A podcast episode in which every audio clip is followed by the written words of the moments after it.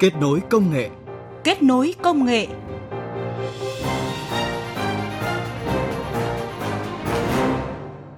Xin chào quý vị thính giả, chúng ta đang gặp nhau trong chương trình Kết nối công nghệ. Những nội dung chính có trong chương trình hôm nay.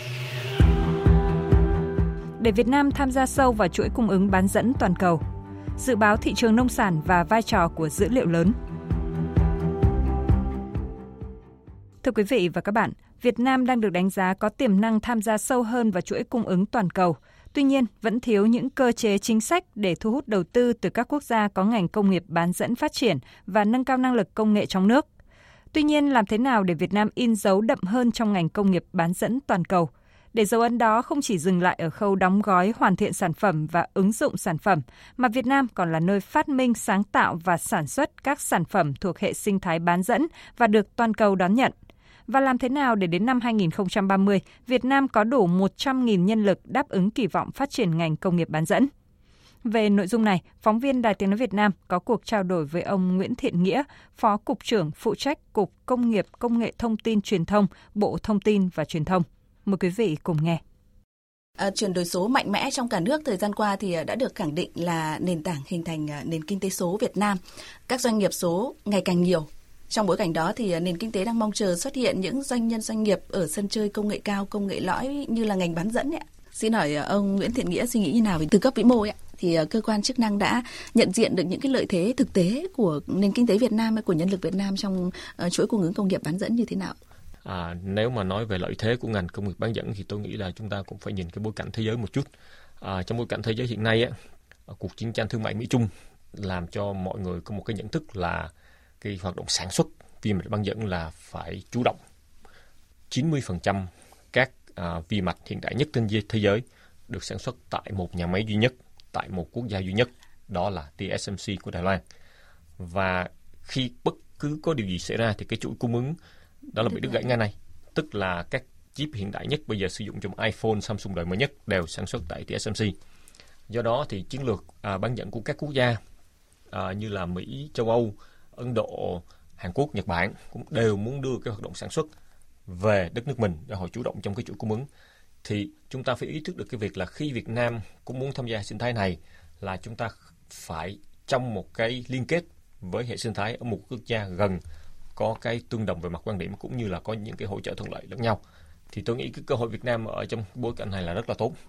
À, vì Việt Nam là một đất nước có chính sách ngoại giao độc lập không phụ thuộc và chúng ta open đối với các uh, đối tác trong khu vực. Bối cảnh thứ hai, nhân lực về cho ngành uh, công nghiệp viên bán dẫn ở Việt Nam so với mặt bằng chung thế giới là chúng ta có lợi thế tỷ lệ cái nhân lực mà học về STEM ngành kỹ thuật công nghệ ừ. ở các nước OECD trung bình là 24%, trong khi đó Việt Nam là 27%. Ừ. Và đây là một cơ hội mà từ đây đến năm 2040 khi mà dân số chúng ta còn ở dân số trẻ xem là lợi thế để có thể à, tiếp tục phát triển so với một số quốc gia khác. Một số cái cơ hội nữa là hiện nay trong cái ngành à, vi mạch bán dẫn này thì cái công nghệ thiết kế à, chế tạo nó càng dễ tiếp cận.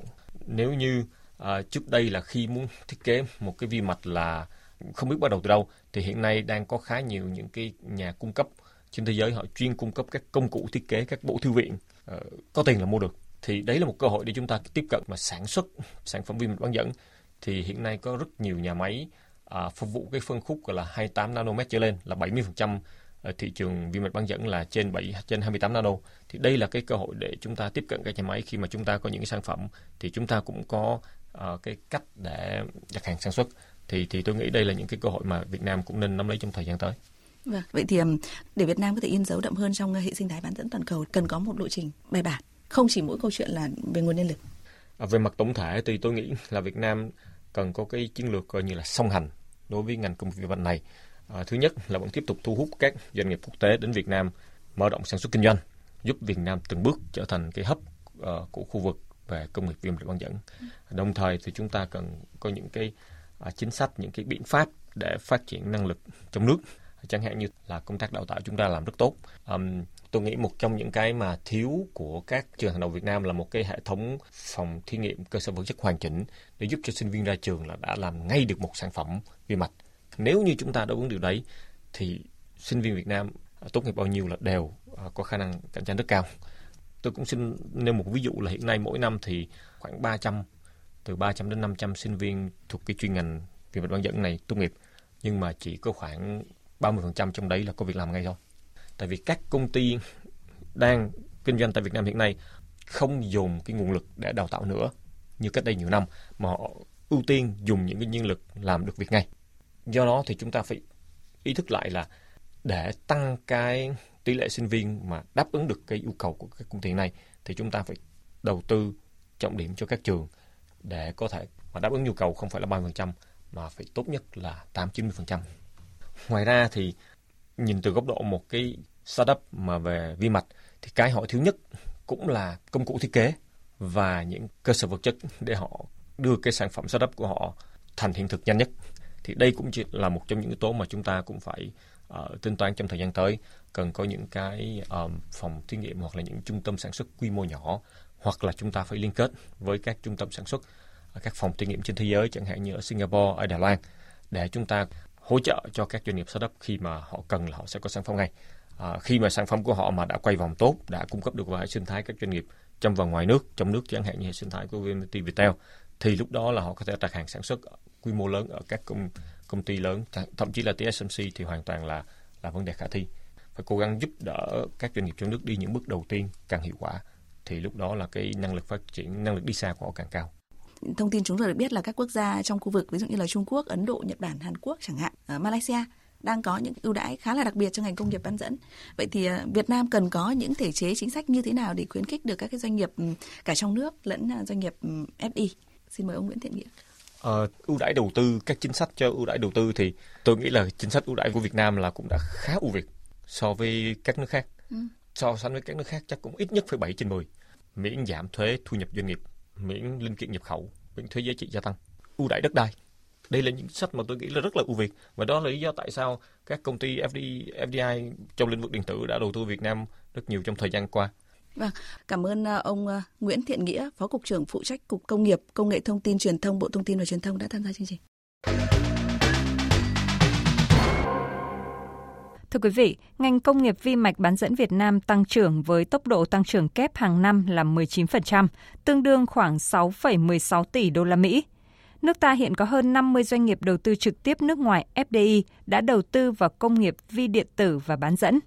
Theo Bộ Khoa học và Công nghệ, hiện đang có sự dịch chuyển vốn của nhà đầu tư Bắc Mỹ đến Việt Nam. Việt Nam đang tham gia một cách mạnh mẽ vào hệ sinh thái bán dẫn khu vực và toàn cầu bằng nỗ lực cả từ phía chính phủ và cộng đồng doanh nghiệp. Ông Nguyễn Phú Hùng, vụ trưởng vụ khoa học và công nghệ các ngành kinh tế kỹ thuật, Bộ Khoa học và Công nghệ cho hay, trong quy trình sản xuất chip có 3 khâu: thiết kế, chế tạo và đóng gói.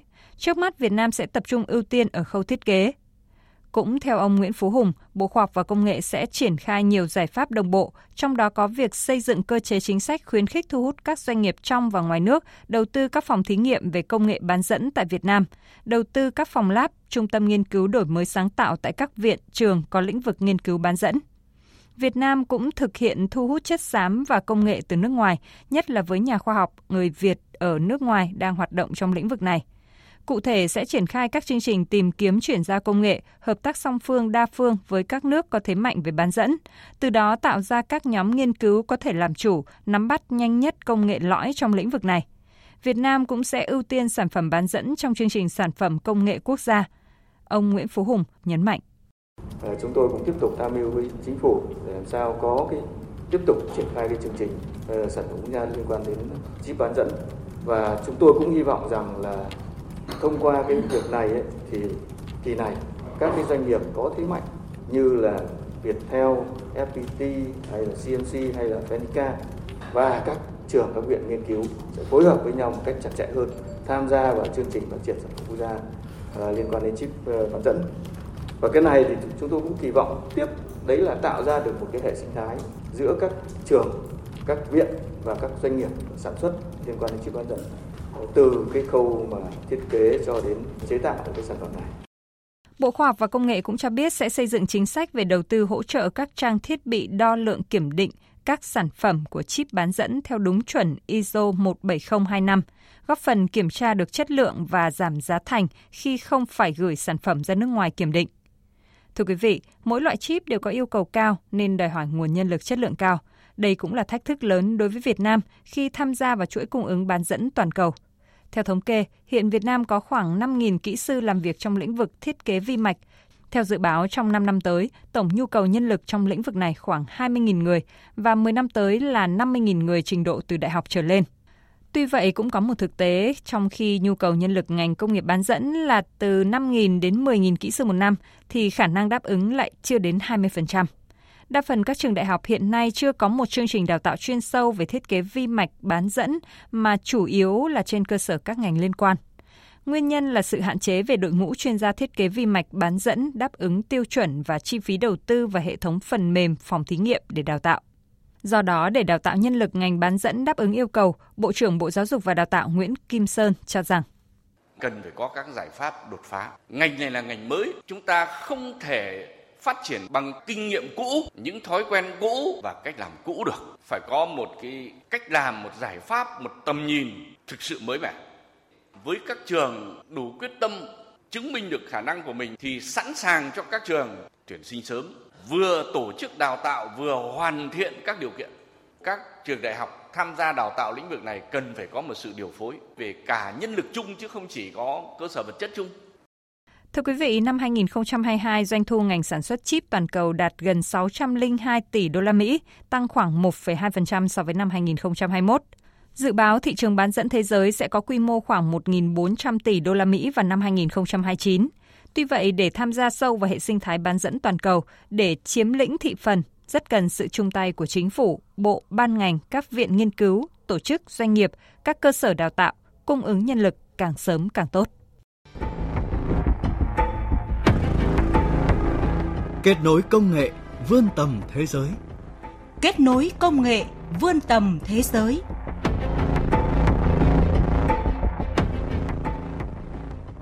Kết nối công nghệ tiếp tục với một nội dung đáng chú ý nữa. Thưa quý vị và các bạn, phân tích dữ liệu lớn Big Data được sử dụng để xử lý một lượng lớn dữ liệu được tạo ra mỗi ngày trong các ngành và biến chúng thành thông tin chi tiết có thể hiểu được. Công nghệ này đã đi tiên phong trong nhiều nỗ lực chuyển đổi số trên toàn cầu, chẳng hạn như thương mại điện tử, giao thông vận tải và chăm sóc sức khỏe. Và nông nghiệp trồng trọt cũng là không ngoại lệ. Sử dụng thiết bị bay không người lái phun thuốc trừ sâu cho hơn 4 hecta lúa, ông Nguyễn Quốc Dũng, xã Tân Kiều, huyện Tháp 10, tỉnh Đồng Tháp cho biết, đây là vụ thứ ba gia đình thuê thiết bị bay không người lái để phun thuốc. Theo ông Nguyễn Quốc Dũng, qua 3 vụ thuê phun thuốc đã thấy rõ lợi ích từ thiết bị bay không người lái, đã giúp tiết kiệm từ 20 đến 30% chi phí thuốc bảo vệ thực vật. Máy bay là nó giảm chi phí, nó được lợi nhuận cao mà hiệu quả nó cao.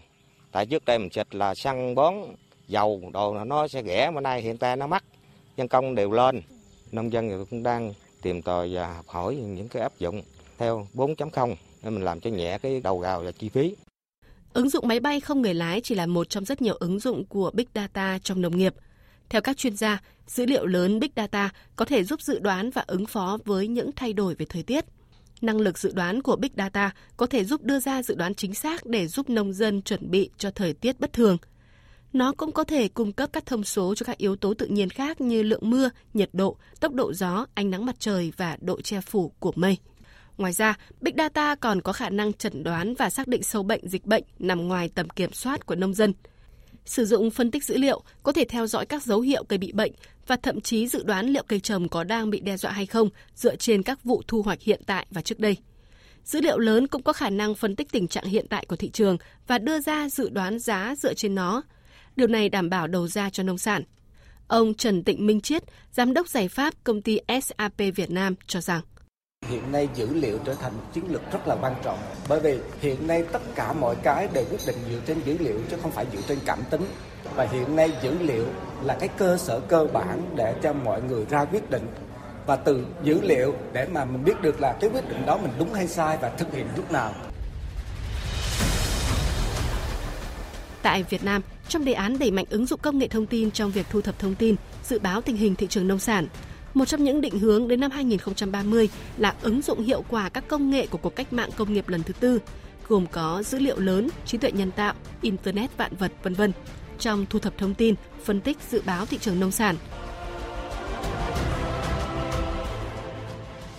Tới đây thời gian của chương trình kết nối công nghệ tuần này cũng đã hết. Xin chào và hẹn gặp lại quý vị thính giả trong những chương trình sau.